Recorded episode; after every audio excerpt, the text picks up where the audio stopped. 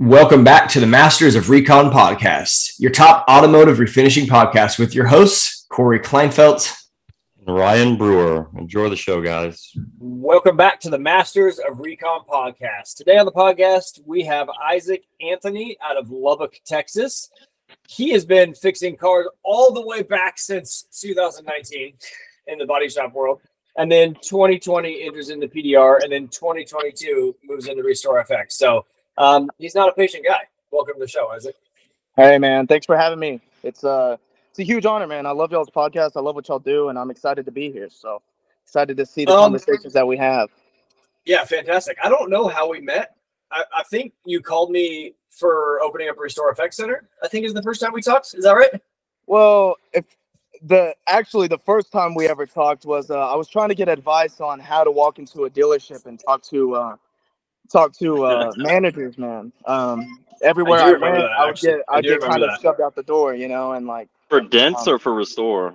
For for dents, for dents. I was. Oh, cool. Um, awesome. Yeah, Lubbock's kind of a hell prominent area, or it has been over the past couple years. So I didn't know this when getting into PDR, but um, whenever I got into PDR and I kind of um, got off my first hailstorm and came back home, started looking around.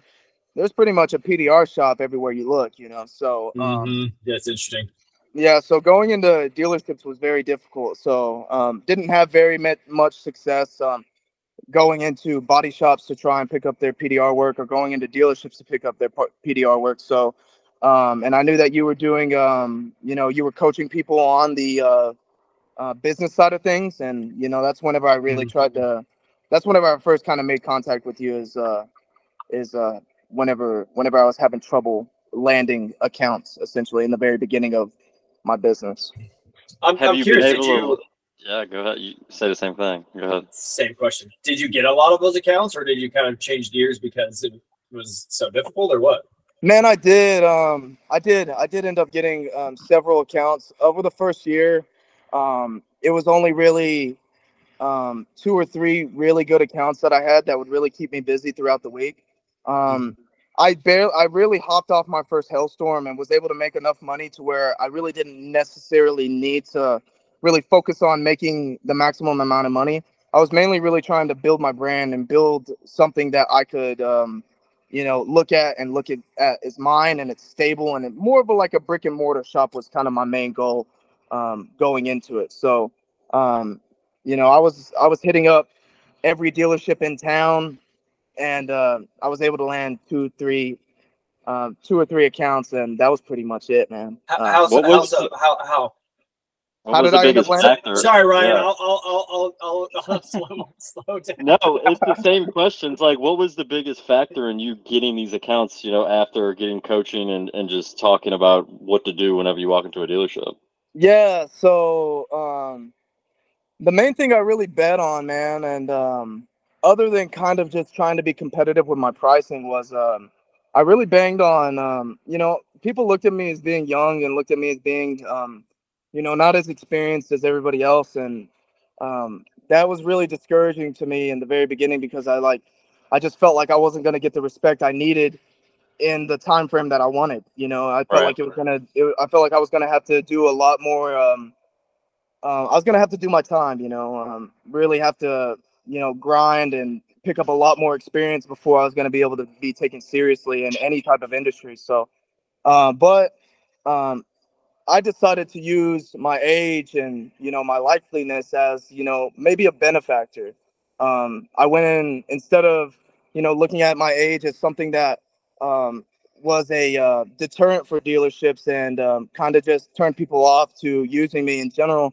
I used it as like more of a factor of like you know I'm um, yes, I'm young, but I have the work work ethic that these older guys don't have. You know, I have um, I have the tenacity and grind that a lot of these guys aren't willing to do. If you need me to come on a Saturday or Saturday afternoon, anytime you need me, rain, shine, snow, you know, whatever, you name it, I'll be here. You know, I'm gonna work. Uh, I'm gonna be able to work out, outwork anybody in this industry, just in order for me to achieve the things I want that I want to achieve. You know, and um, I was very fortunate to meet a um, kind of a younger um, a younger used car sales manager um, that was willing to give me a shot. Um, he gave me a hell car for my first job, and Um, not, I not, it was beat, man. It was beat up, and I. It was that Texas hail, I'm sure. Yeah, yeah. Yeah, He's like, here, do do this one. Yeah, All So the it other was- dick guys turned it down. I mean, yeah. and I did. I did the hail car for like pennies. Like it was nothing. Yeah, I think I did it like for five like hundred dollars. Yeah, if even, man, if even. I just Wow, wanted the that's account so bad. Ended up doing the account, and he was like, "Yeah, man, you know, we'll we'll start using you." And from him, he put in good word to another dealership because they were a chain um, under the Cavender Auto Group, and Cavender Cavender um, has Audi, um, Mercedes Benz, BMW, Cadillac, and Lexus. And since I was able to pick up Audi, I've been able to slowly bleed and like work my way into every eh, all these other dealerships. So um, so luckily, Roberto, man, I'll never I'll never forget him. I mean, we kind of went they've gone through several management changes and he's gone now, Mhm. but um yeah, I really I really appreciate that guy because uh, he was willing to, you know, take a bet, you know, take a chance on somebody so young. So I really appreciate it. So So, I, when we do these podcasts, I like to point out a lot of. I like to point out things that make people more successful than others. So Okay. number one is that I never actually coached Izac. Uh, Yeah. I, I like to help people. Ryan likes to help people. Pick another, you know, quote. You can call them quote unquote leaders of the industry. Yeah. Pick, they like helping people. That's why we do it. That's why we do this podcast. Is why I coach people. That's why all that stuff. You ask me questions and I answer the questions. Like you DM Yes. me very specific questions that had an answer and wanted an opinion. You didn't.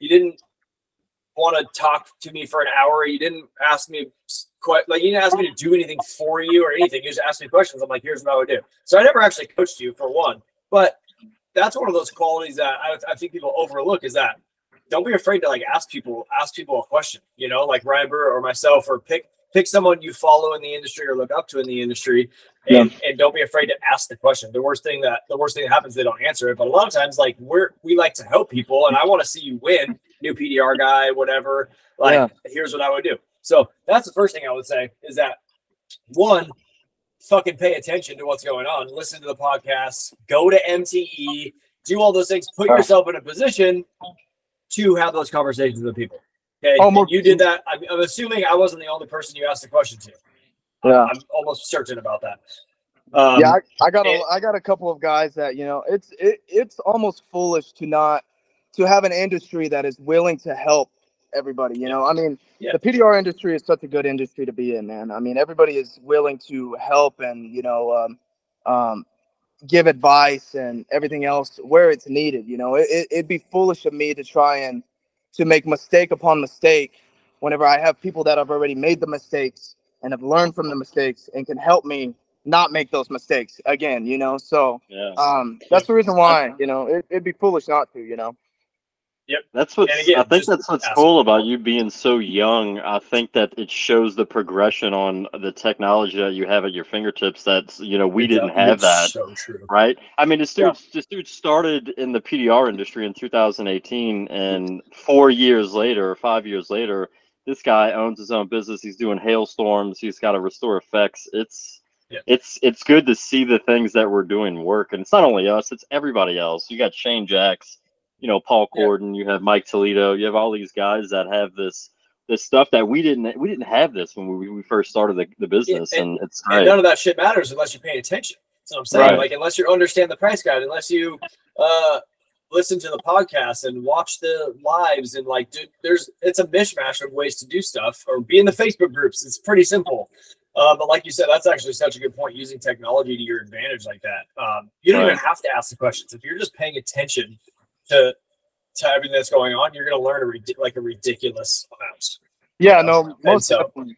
Yeah, with the don't want people forums and everything else that, that. are out there, man. I mean, there. I mean, there's no reason that you can't, you know, excel in this industry at all. Mhm. I hear horror stories about, you know, back in the '90s and you know '80s where like guys were doing PDR, but they got like, you know, shower curtains hiding them. You know, they they they don't want people to see. It's like, no, you can't see what I'm doing, this and that, and like that style technician is a dying breed at this point because they have Mhm. nobody. I mean, they're in their 60s, you know, they're in their 70s, you know, they, they don't have anybody below them that they're able to give their business to because they've been so selfish with the knowledge. You know, I really do feel like, you know, Shane Jacks, you know, Jim Mitchell, Mike Toledo, all these guys that are really pushing the industry forward um, are doing the industry justice because um, it's going to be so much better than where it could possibly ever be. You know, it's it's going to be. I'm super excited for the future of it. I really am. Hundred percent. Second thing I wanted to point out is I I sold a coaching program. It's still available. It's called the PDR Launchpad. Mhm. Um, one of the things, and I sell it on um, the Dent Trainer website. If anybody wants to check it out, it's basically like all the things, a lot of things Izac did to win in his, I would say, life or win in business, and like how to get your business started. A couple of things he asked me. He listened to the podcast. He did all that stuff. If you don't want to spend years trying to figure all that out, you can buy the program on Dent Trainer. Anyways, one of the things I tell in that program is that everybody that's starting out, they can't go in and compete on the skill level. Like you, you couldn't Izac go in there and compete with the dude hiding behind the curtain, right? No. Probably, and be like, "I'm a better tech." Maybe No. you were, but you still didn't have the confidence either, and you probably you probably weren't it because PDR is such an acquired skill. Right. But you didn't even focus on that at all. You figured out the quality that you had that the other dude doesn't have, and it was age, hustle, grind, all that stuff. So Hmm. don't focus on the stuff you don't have. None of it matters. Right. It doesn't matter if you're not as good. It doesn't matter if you, that guy has 20 years of experience and you have 20 days of experience. Yeah. You don't talk about that shit. You talk about the stuff that you have, and that's what you did. And uh, like, I just want to point that out because when I hear that, it's like I literally coached dozens and dozens of just PDR technicians on almost this exact same topic. Like, don't go into dealerships and talk about the shit that you don't have. Just talk about the stuff you have. Right. Exactly that is like if you're competing, if you go to Lafayette and compete against Ryan Brewer at the dealerships, the one way that you could beat him, don't do it. If you did it, I'm eh, come to Sacramento, California, whatever. The the only way, the only way that you could beat me Hmm. is to you say you have time. Because I don't Hmm. have time. You can I'll be here every day. I'll be here on a Saturday. I'm not coming on a Saturday. My kids play soccer. I'm established, all Yeah. that stuff. And so I just wanted to point out those two things Well, that you just that was the that was the biggest thing when I got into because I was in the same boat where I had my dealerships were locked up with these old school cats, and I, I first five dealerships I went to they were like they threw my business card in the garbage. They had nothing to do with me. So I said, look, I went into the all the other dealerships and I said, look, man, I don't want to be the first phone call. I just want to be the second right. right? These guys are so comfortable, they're not answering the phones half the time because they're so busy. So Right. you're gonna get a phone call, and as long as you make yourself available, um, that'll show that work ethic that he's, you know, Izac's talking about that he did, and you know, that's you I- I'm so proud of you as far as being young, because I feel like you've done more in four years than people have done in their entire careers as of owning the business. Is awesome. Hundred percent. So let's talk about that. So basically, you started body work basically right out of high school. Essentially, Yeah. did you go to a technical school or? No. He's smiling. yeah so uh, my uh, my childhood best friend um, his dad owned a body shop body shop in um, a town called Levelland 30 minutes uh, west of where I am at I'm at right now. Um, and so growing up you know I knew that he always had a body shop over there. I knew that I kind of liked cars and I was kind of uh, I've, I was kind of at a stuck spot in my life you know. I knew that I had an opportunity to go play you know, very small college football and go get a business degree and like try and figure it out that way. Or I could kind of try and, you know, see what happens on going into a body shop and seeing if I can create, um, you know, a career that way, you know, um, kind of just taking the blue collar out of things. So, um, um, I called up my friend's dad and asked him if I would be able to get a job, and he was skeptical about taking me because I didn't have any experience. And um, since I was his, since I he was basically a father to me, um, he was like, "Yeah, man, you know, I'll hire you. You know, I'll I'll hire you at minimum wage of seven dollars and twenty five cents. Um, come over here um, and sweep floors and go pick up, you know, go pick up parts and just you know, Yeah. yeah, just basically be a shop hand for us. You know, uh, prepping parts and prepping panels and everything else like that. That's what you're gonna do." And I was like, "Let's do it, man." You know, so I kind of went that route with everything. So, did you not think colors would work for you, or what? I'm just Um, curious because most people it's nowadays. Oh, seems like a high majority of people always feel like they have to go to college. Yeah, so I have um getting right out of uh so my senior year in high school was, you know, um all throughout high school it was all about sports for me. Um that was a Mhm. big that was a big driving factor for me even showing up the day to for school day to day. You know. Sure. Yeah, was looking forward to you know going to athletics and you know being with the guys and doing everything like that.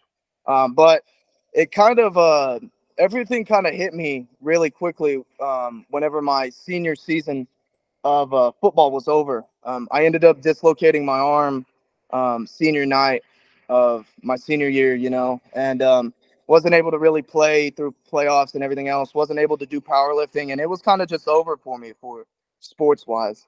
And um, you know, I remember sitting there thinking, okay, you know, you still have this opportunity to go play college ball, um, but what's after that? You know, I kind of got a rude awakening whenever football was over in high school, and I had to go to I had to go to school to learn to excel in education and everything that uh, like that.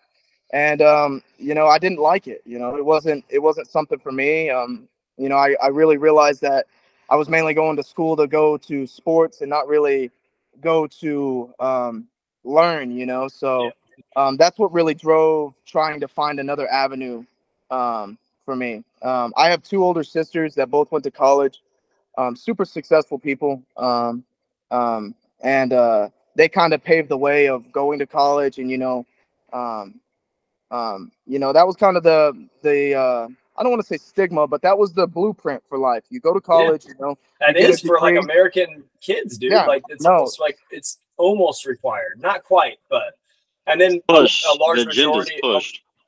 large, large majority, and then obviously because it's ridiculously expensive because it's backed by government spending. Like Right. the cost is ridiculous. Most parents can't afford it or don't want to pay for it, and then so Uh-huh. you come out. You actually would have probably graduated this year from college. I would Yes. say August Yeah, of 2023. yeah, Um, would. With- you'd with- be probably with sixty or debt. sixty or seventy thousand dollars in debt. yeah, with tons of debt. No business. Uh, Uh, yeah, more, I definitely more wouldn't be- dislocated shoulders. Yeah, I wouldn't be in the spot where I am today if no, for sure, Yeah. sure. So Yeah. So I just want to draw that that line because I think it's I think it's fascinating to me. Like I'm I'm a proponent of always learning. Maybe Mm. college is the route for that. If it's if you need to go that route to if you need to go college to get something, nursing, doctor, something specific. But Right. like I feel lawyers, like time is better spent.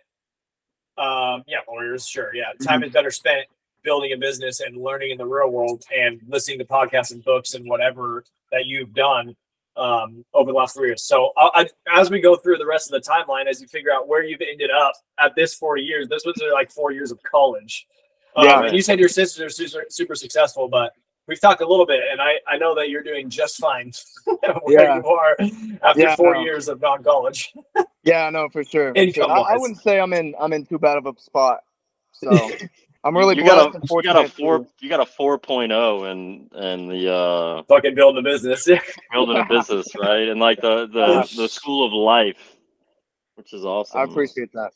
So you you sweep floors, you're sweeping floors, and then at some point you you do body work or you just go to PDR or, or how did that? Yeah, so you know the kind of the way it went was you know I was sweeping floors. They put me as a um a painter's help. I was um, masking vehicles, um, you know, scotch brighting panels, you know, prepping panels and everything else like That's that. promotion right there. Promotion. Yeah, no promotion. Uh, yeah, and um, from there I kind of went into being an R and I technician. Um, you know, fitting new panels and just taking things apart, getting them ready for um, getting bodywork done or getting primed, painted, whatever it was going to do. And then, um, kind of in that phase, um, one day I noticed. I talked to Ryan about this a little bit before the podcast, but one day I noticed my boss. He was in the back of the shop, behind the paint booth, um, with a uh, TDN hood stand with a hood on it, um, trying to push dents with a fluorescent light with a piece of electrical tape over the fluorescent light. Like it was like, Your boss was? yeah, it was super jicky. It was super jicky, and I was like, man, what are you doing, man? And um, I barely started, and I didn't know that he he went and took a week of training at Dean King in Dallas. So he went over there and try and learned how to do PDR, and um, came back and was just, you know, there's only so much you can learn in a week Yeah. of not knowing anything about paintless dent repair, you know. So he comes back and he's like halfway trying to learn how to fix dents because uh, we don't really have a, a hell guy anymore. And uh, from there, it kind of just kind of jump it jump started my curiosity for paintless dent repair. Um, hopped on YouTube, found Jim Mitchell with Real World PDR. Um, uh, found Christopher Ray with Dentless Touch, Mike Toledo uh, with Dent Time. Um, those guys, all those guys, really, really pushed my uh, curiosity and interest for paintless dent repair. Um, but you know, with paintless dent repair being so difficult um, and being such a uh, learning curve, wasn't able to really jump into it immediately. Um, so from there, I really uh, pushed to start doing body work because I was moving metal with tools a little bit, and I would get it to a point, and I was able to put bondo and glaze on it and really smooth it out, prime it, and you know, I became a body guy in this body shop I was in. Um, and in the meantime, after work, um, I bought a super cheap hood stand, dude. One of the X ones, you know, that fold out like this. Yeah, Yeah, like every body shop has twenty of those. Yeah. Oh my god, dude! I hate those stands. They're the worst. Yeah. I got a car. I have a Carbon Tech hood stand now, and it's like the best thing ever, man. And, Yeah. uh, The- you know- those bars are in like the way of everything the whole time. It's oh, dude, oh, so bad. Anyway, There's I bought one nothing of those. sturdy about it. Yeah, no. I, I bought one of those. I got a I got just a junk hood from uh from the body shop that I was working at. Took it home and you know before and after work, I would wake up like an hour before work and I'd you know um I'd be pushing dents. I had this hood stand in my room. Um and I'd bust it out after I get home from work and I was just sitting there in my parents' house just pushing dents in my room. Um um, after work, just what I would do is my boss, I guess, whenever he was at Din King, um, they had a drill where they drew X's, like a bazillion X's on this hood, man. And I would have to push up each corner Push of the the X, push in the center, and then knock down each X, you know. And I did that all over, all over. And um, did that a thousand times, man. And then finally, I started smacking the hood and like putting little dents in it, trying to just feel how it how it felt to actually push a hell dent. And um, using um, Jim Mitchell's program, uh, Real World PDR, I was able to kind of get further insight of how he, um, you know, creating a dent map was huge for me. You know, um, kind of creating a game plan before you actually took the dent on um, was huge because whenever it didn't go as planned, you know, you at least had an avenue of how you were going to work the dent. And um, you know, just like I said, before and after work, I would I would uh, I would practice, and then I got good enough to where my boss kind of started hiring me um, to do you know PDR repairs in in house. Mhm. Um, I was fortunate enough to work up to commission. Um, he was paying me a certain amount of money to do like hell cars and everything else. It wasn't anywhere near like since I was barely learning, it wasn't anything near um, what you should be what you should be making. But um, I definitely do appreciate the reps that he was willing to give me. Um, and then um, from there, um, I talked to Jim Mitchell about wanting to come in and do in-person training, and he said it was going to be, you know, about five thousand dollars to come in and do in-person training, and I didn't have that type of money. So over the next year, I'd say from 2020 to 2021, I saved up five thousand dollars and was able to go to Lafayette, Indiana, and train with Jim um, for a week, and then from from from there, um, Jim Mitchell got me connected with a with a good guy down in Temple, Texas. His name's Sean Ferguson. Uh, owns Extreme Hail and Dent. Um, he um, he got in contact with uh, Sean.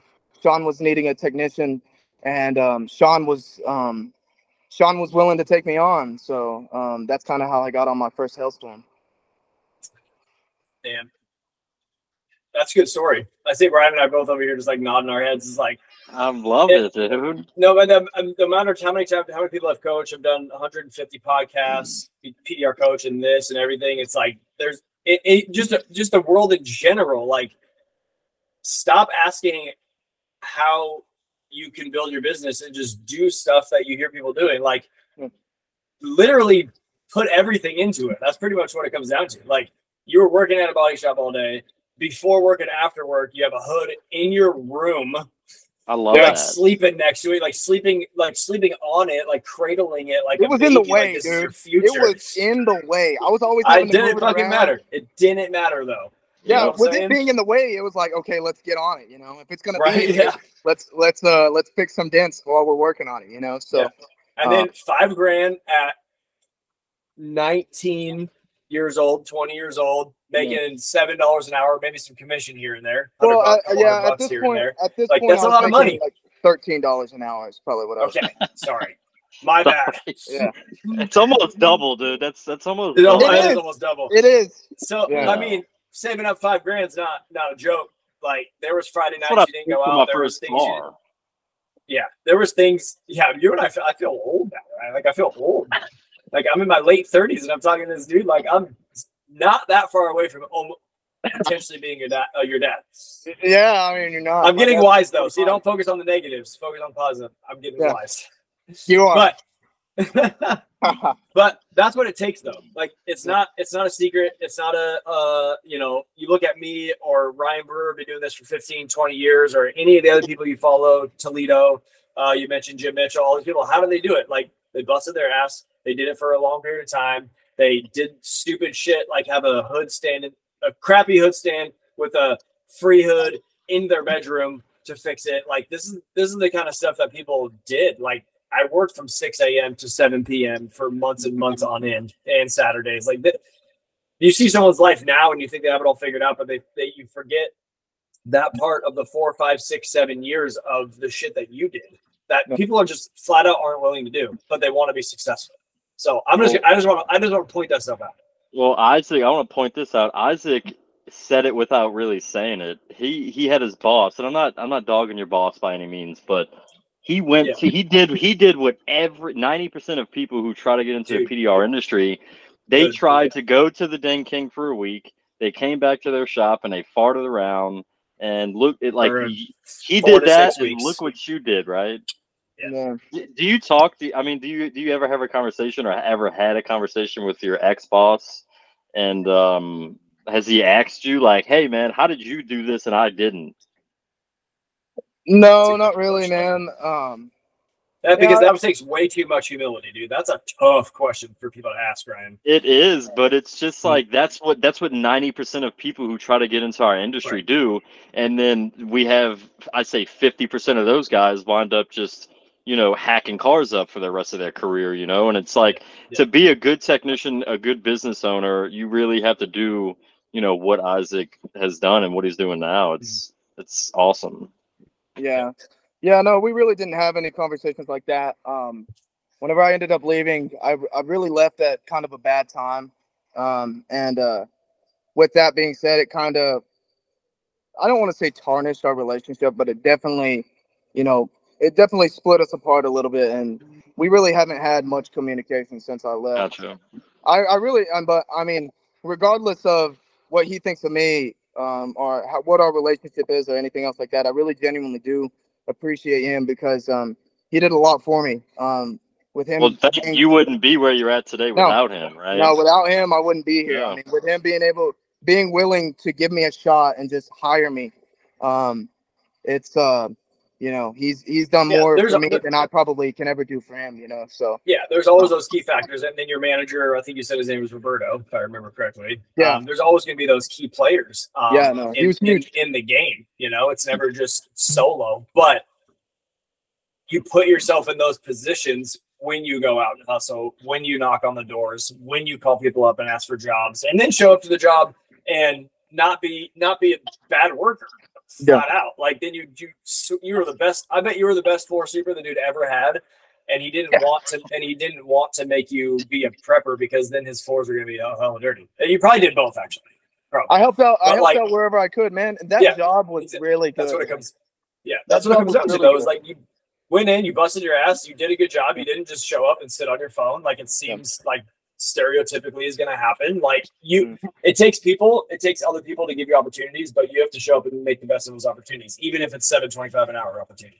Yeah, no, for sure. Yeah, they they were great guys, man. I I was willing to do whatever I could to learn and whatever I could to just excel in the industry. Mhm. And um, honestly, if I wouldn't, if I didn't have bigger plans at the time to, you know, one day own my own shop and one day, you know, do all these big things, I would probably still be there because they were genuinely good people, and I really enjoyed Mm-hmm. going and working at that body shop every day. So um, yeah, they're really. I love good that you guys. pointed that. I love that you pointed that out, Ryan, because that's so that's so true, dude. Like I didn't even Yeah. think about that, but that's literally what almost everybody does. Is that they're just like, yeah, I'm going to learn this stuff, and then they're like, So I don't know if they think it's going to be easy or or they have an expectation, and then the reality sets in, and those are so they're so far apart that Yeah. They can't reconcile that. So what made you want to open up like brick and mortar shop? Because also, I mean, pointing that out back in the day, people just wanted to learn the trade of paintless dent repair. It seemed like was it the YouTube videos and like you diving into learning PDR and seeing the shops like Mike Toledo has and seeing what Jim Mitchell has? Jim Mitchell, were you like, yeah. you know, I kind of want something. I want a brick and mortar location. Like that's my goal as you were learning paintless dent repair. Yeah, that was that was kind of a idea. You know, I always had the vision in my in my head to like be able to pull up to a shop and see my business name on the outside and like you know be taking care of my customers and everything else like that. But um, whenever it really got set in stone was after my first hailstorm. Um, the money's great and everything else like that, but um, I really, I, I'm really, I really, my my main focus is setting up a business model and setting up, you know, the way I do business in general in a way where um, I'm home every night. You know, um, I have something where I don't have to go across the country to work if I don't have to. You know, it's like um, just the uh, stability was the main thing for me.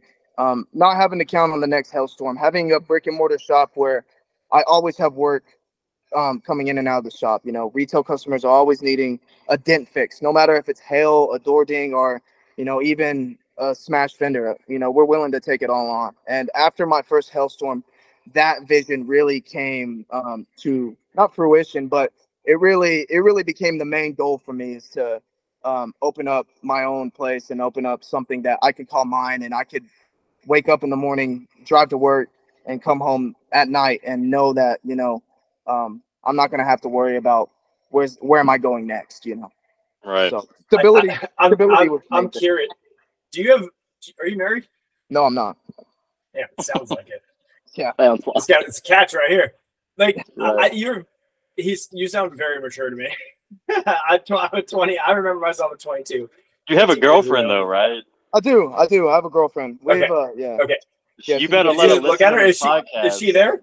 Is she No, there? she's not. I'm in my shop right now. I, I, got, just thought you look at somebody. I was curious. Like, no, you I'm have just a looking around. Yeah, no, I'm in my shop. Um, so that's cool. I mean, I think there's a lot of there's a how many guys, Ryan? You, you know more than I do, Ryan, about guys who tasted hail money at in their early 20s and never stops chasing it. Everybody I know that's ever tasted it never like. How can you taste? How Well, can you Izac- taste well, something Izac- so good and never do it again? But Izac, did, Izac, there's a different because this the being at Well, home well, stability. he's, That's he's. He's lucky because he's in a location that gets hail at least every year. You're gonna get hail, Okay, like maybe not a, a massive hailstorm, but you're gonna get Right. it, and it's it's it's a great location. I think he's got the best of both worlds. Um, you know where Yeah. he's set roots at. You know, Yeah. so really the question is like getting to it is when did you realize? Because this is like all happening so fast, right? When did Yeah, you was very realize throughout this this uh you know your time in the business that hey I need I'm I'm in paintless dent repair I need to add another service. How did you find RestorFX and why Yeah. why did you choose that?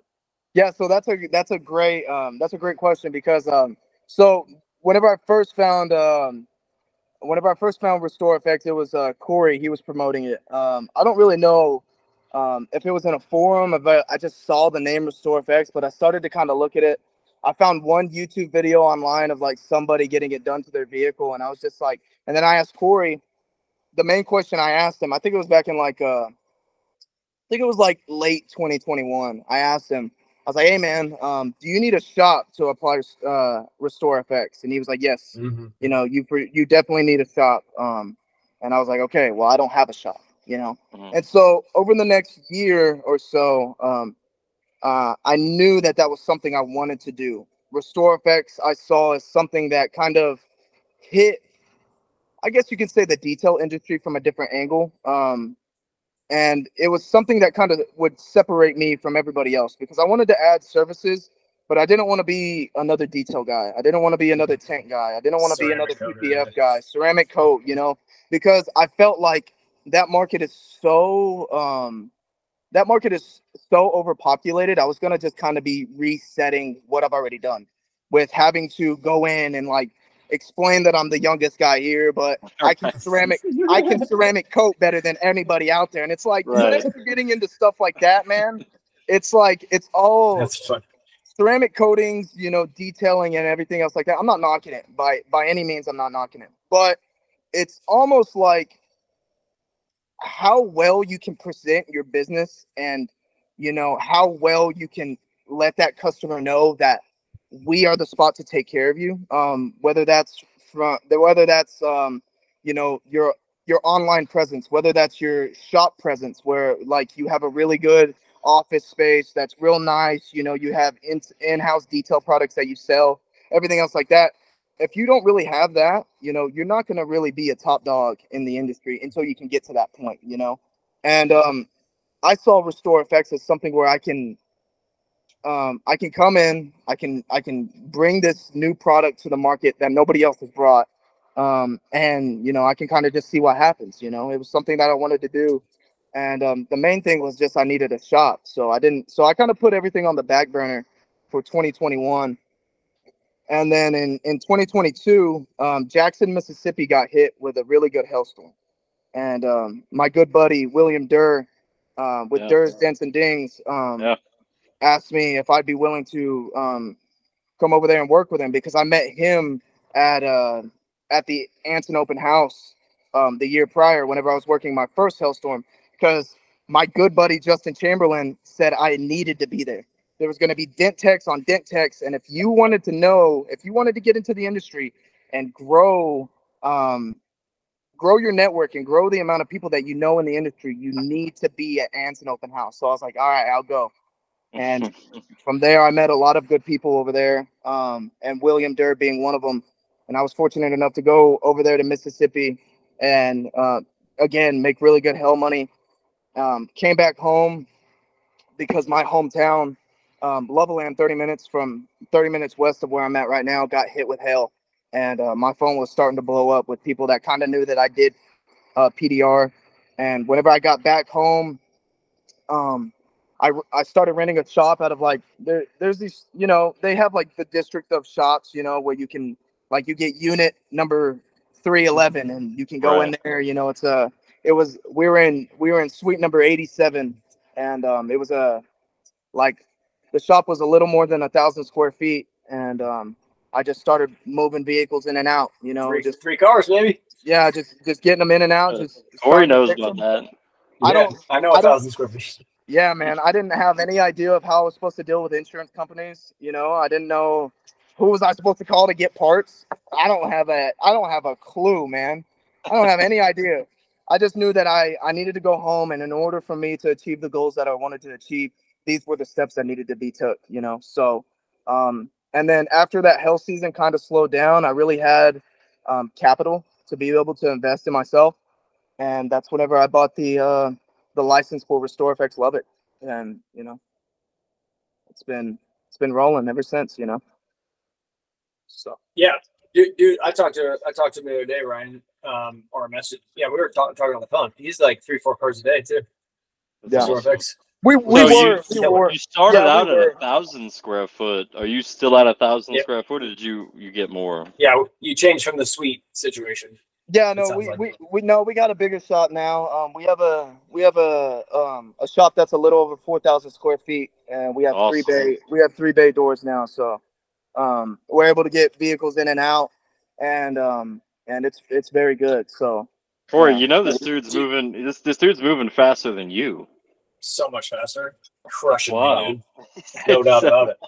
It's so wild. That's killer. You you lease the place? Is standalone building, or you own it, or what? No, no. So it's kind of in the same setup as the other one. It's just a, Yeah. it, it's kind of in the same same type deal, but it's in a better location. Um, it's more in like we were way out of town, man. Um, to get to Yeah. us, it was like I remember you. I remember you telling me that actually. Thirty minutes or something, right? yeah, it was way Yeah. out. I mean, it took it took it was a thirty minute commute to get to dealerships to get vehicles pick back. So we were, dude, we were losing an hour every which way you every which way you turned. If we were gonna pick up a vehicle, we had to invest an hour to get the vehicle. You know. And it was Oh, just money. tough, it's money just leaving and it was Yeah. very tough so um, we were fortunate fortunate enough to pick up this shop that's right off of the main access road that splits lubbock in half and there's no Mm-hmm. stoplights or anything off this road so we hit every dealership in i think we'll drive i think we'll drive for 10 minutes maybe and we're at every dealership in lubbock so um, it's it's really helped um, getting vehicles to and from the shop. It's been great. Killer, dude. It's killer. And you have people working for you? I know at least one. Yeah, so um, whenever I originally started uh, RestorFX, um, I uh, I hired a good buddy of mine. Uh, we played we played football together in high school, and we were we were real good buddies growing up. And I knew that he kind of needed a uh, an avenue, just uh, just guidance in life in general. And um, I needed somebody that was willing to trust me in the beginning stages of this of this endeavor. And um, I told him his name's Mason. He's a great guy, man. He's a really good guy. I told him Mason. I was like, man, I, I need somebody that's going to be um, the lead technician for this um, for this service that I'm bringing to Lubbock, and um, I couldn't think of a better guy than you to bring on. And he was like, hey, man. He didn't ask how much he's getting paid, how much anything. Oh, he's just like, man. he's like, let's do it, man. So um, I told him I was like, man, you don't got to pay for anything. I'm gonna pay for your training. I'm gonna pay for hotels, meals. It don't matter. Just come with me to Bellingham, Washington. Learn how to, you know, halfway apply this product. Come back to Lubbock with me, and I promise we're gonna make this work. And um, he's been with me for a year now, and he's absolutely crushing it. Um, with him being with him crushing it so well, we've been fortunate enough to hire another employee. His name's Caleb. He kind of helps us more on the logistics side of things. Kind of uh, um, helped us really uh, figure out how we're going to be um, um, estimating these vehicles for RestorFX and um, how we're really going to be able to legitimize these prices that we give these customers. So as opposed to just blabbing out a number, you know, yeah, we can do it for 850. We have a really refined system of how we came up with that pricing. Well, kind of like kind of like how Mobile Tech RX, you know, we have a three inch dent, you know, okay, it's a medium depth. Okay, we, it's on a body line, you know, everything else. So you, we're we we've taken a new avenue to be able to price these RestorFX vehicles out in a way that it looks more um, legit to the customer. They're not just getting a price and it's like they know exactly why we price their vehicle accordingly. And um, Caleb has been great. I mean, he graduated from the Texas uh, from Texas A&M, um, and he's uh he's fresh out of college, so he still has that um, that uh behind the computer, you know, um, getting stuff knocked knocked out on like um, um, Google Excel and everything else like that. All those formats and everything else that I'm not too familiar with, he can crush it, man. He is he is all the way legit with it. So um um so yeah, we have Mason and Caleb and myself, and it's just the three of us for right now. We're we're actually planning on um hiring somebody in the next month or so because uh we kind of need it. So Yeah. So I got some advice for you, right? This is Yeah. some Paul. This is some Paul Corden advice that he kind of hit got, me man? with. He kind of hit me the other day with, and the like. One reason why Paul Corden's so successful in communicating with people is because he's consistent, right? Mhm. So you you teach your guys consistency, and you were just saying that whenever you're trying to sell a product or sell a service, it has to be repetition. It has to be the same thing every single time. Mhm. You could talk to Paul about his his matrix, his his okay, you know what he's selling, right? And he like he's like Siri, right? He's everything he says. Yeah. It's like he's he's said it a hundred million times, and it comes out the same way every single time. right, Um, to where people just understand it, and you're not just like, oh, you know, like like shooting from the hip, right? Mhm. People really understand stuff that way, and it's it's. I think it's an easier way to train. Uh, I'm actually starting to train my manager that way. Um, Okay. To just be consistent with, and this is for everybody, right? Consistency is key whenever you're selling something, and you have to know what you're talking about. yeah, no, for sure, for sure, hundred percent. No, I'd love to talk to y'all more about that. You know, kind of, Yeah. kind of, kind of aside from the podcast and see, you know, pick y'all's brain about um what y'all actually think about consistency and everything else like that. You know, that'd be great. So how how you how you how you handling hail and RestorFX with three guys? Something's got to give, I suppose. Yeah, um, RestorFX has kind of taken uh, taken the biggest blow because of this hail damage. Um, Can't beat the hail money. eh, you can't, man. I mean, you got to capitalize on it. So, Yeah. um, my focus has over the past, I'd say, mm, two months have really been focused on hail. And with that being said, we've really declined in RestorFX. I mean, we're about we're at uh, we're still at a vehicle a day, um, and then sometimes we'll get two vehicles, but um, you know it's it's really declined because i haven't been able to be there and you know my guys are great but um whenever I'm in the whenever I'm talking to um, you know managers and everything else like that, and we're able to go do demos for more dealerships and everything else like that. It, it, it um you know uh, it it really fuels the fire, you know, to yeah. to make sure that everything's running the way it needs to run. So I've I've really kind of been out of the picture for RestorFX, but um, it's not a bad thing at all. Um, the fact that I've been out of RestorFX for the past two months and my guys, Caleb and Mason, have been able to still make us money um, with me not even being in the picture, and these guys haven't even been doing it for a year. I mean, it goes to show that not only is RestorFX um, an easy business model to really excel in, because um, I mean, we're not we're not anything special. We're not business gurus. We're not we're not the baddest. Yeah, we're not the baddest dudes yeah. on the planet. We're just uh we're just trying to make it work. And the right. fact that Caleb's been with us for about uh I'd say for about two to three months now, and um, Mason's been been with us for um, coming up on a year, and these guys have still been able to um, at least have a vehicle in the shop every day. It speaks volumes on the product itself because I mean dealerships love it, and we've been rolling with the the marketing um, digital marketing program, and that's really helped on the retail side of things. So we're kind of seeing more retail vehicles in the shop now, and um, I've kind of just been completely out of it. So um, I'm I'm excited to get back into it though, man. Um, like I said, we're looking to hire another another guy for the restore effect side of things. That way we can kind of bump up that volume again because uh, um, I'm not I'm not mad about it or anything else, but we can definitely be better. You know, I always like to be better than what we were, and uh, yeah you know, 100%. we're going to continue. That's the hardest part. Is that like that's the hardest part is replicating yourself. That's like what Brian Brian's saying too. Is that like, and the same thing for me with RestorFX. Like when I'm actively pursuing RestorFX, we're way busier. Mm-hmm. But like, how do I how do I get? I don't know if it's a bit.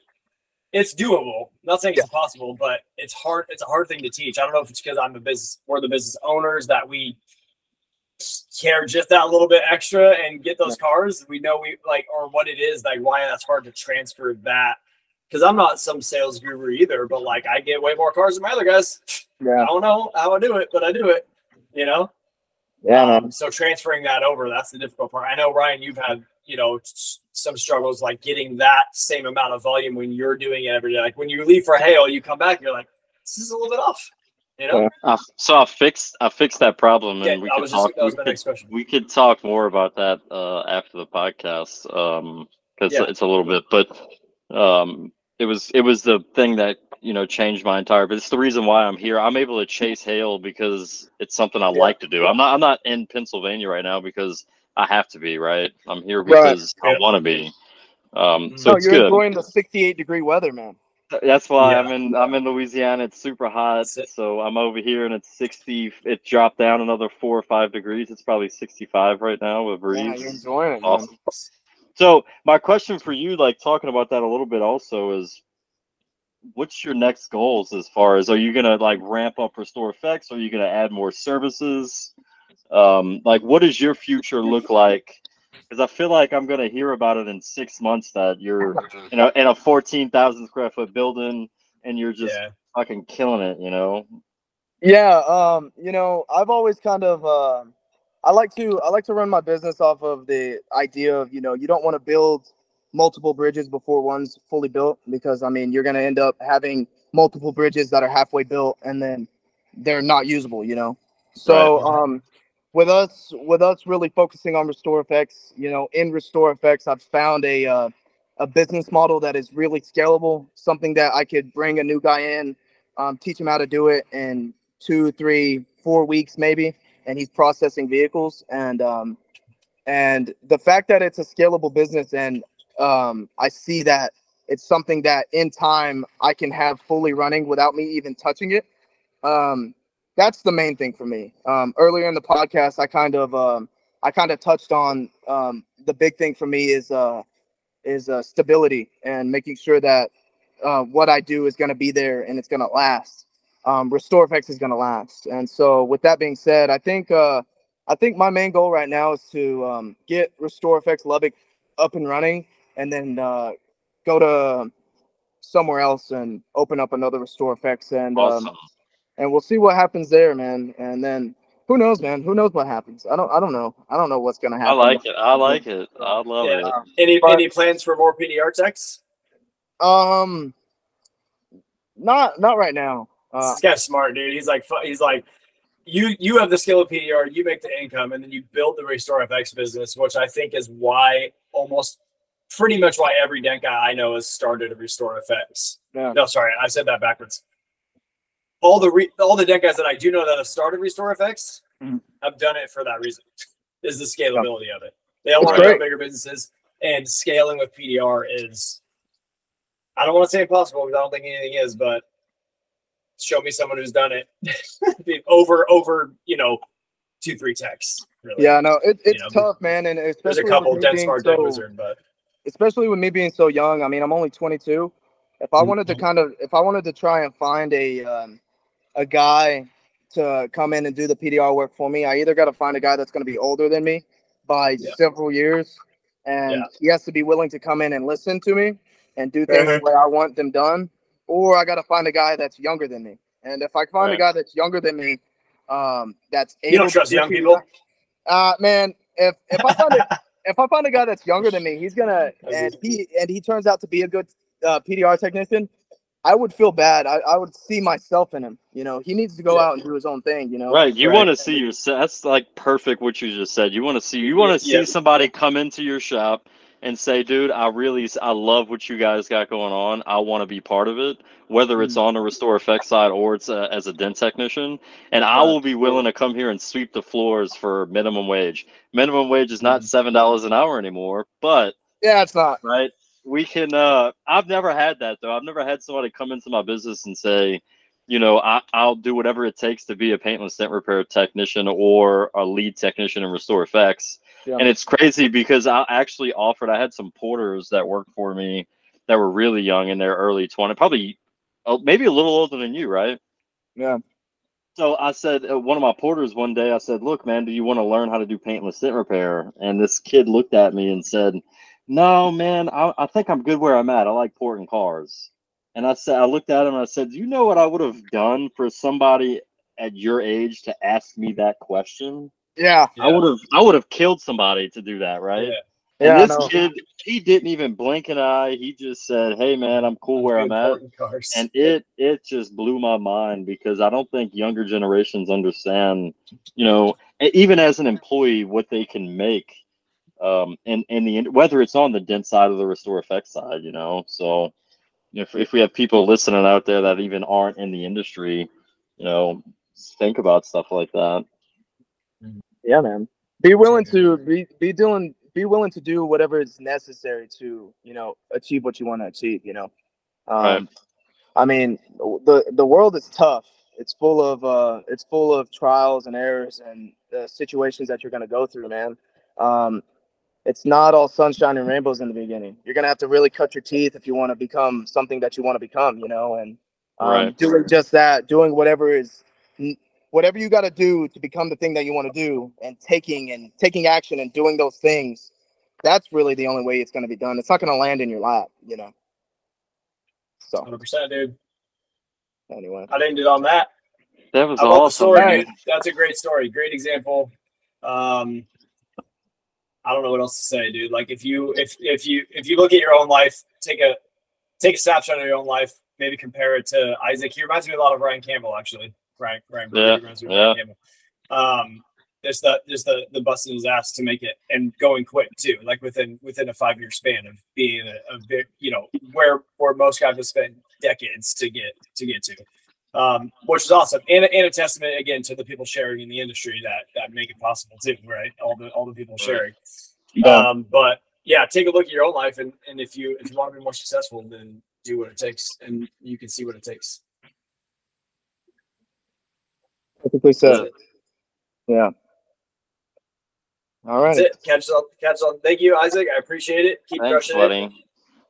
yeah thank I you can't wait- Thank I can't having wait.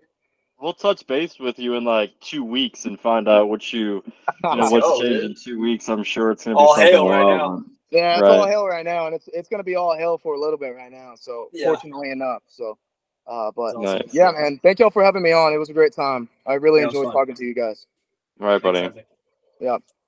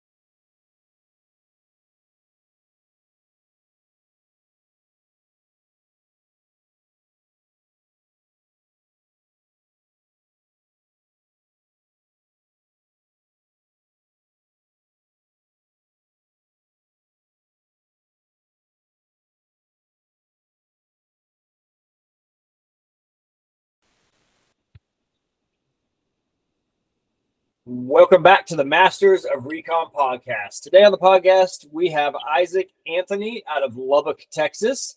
He has been fixing cars all the way back since 2019 in the body shop world. And then 2020 enters into PDR, and then 2022 moves into RestorFX. So um, he's not a patient guy. Welcome to the show, Izac. Hey man, thanks for having me. It's uh it's a huge honor, man. I love y'all's podcast. I love what y'all do, and I'm excited to be here. So excited to see the Um, conversations that we have. Yeah, fantastic. I don't know how we met. I, I think you called me for opening up RestorFX Center. I think is the first time we talked. Is that right?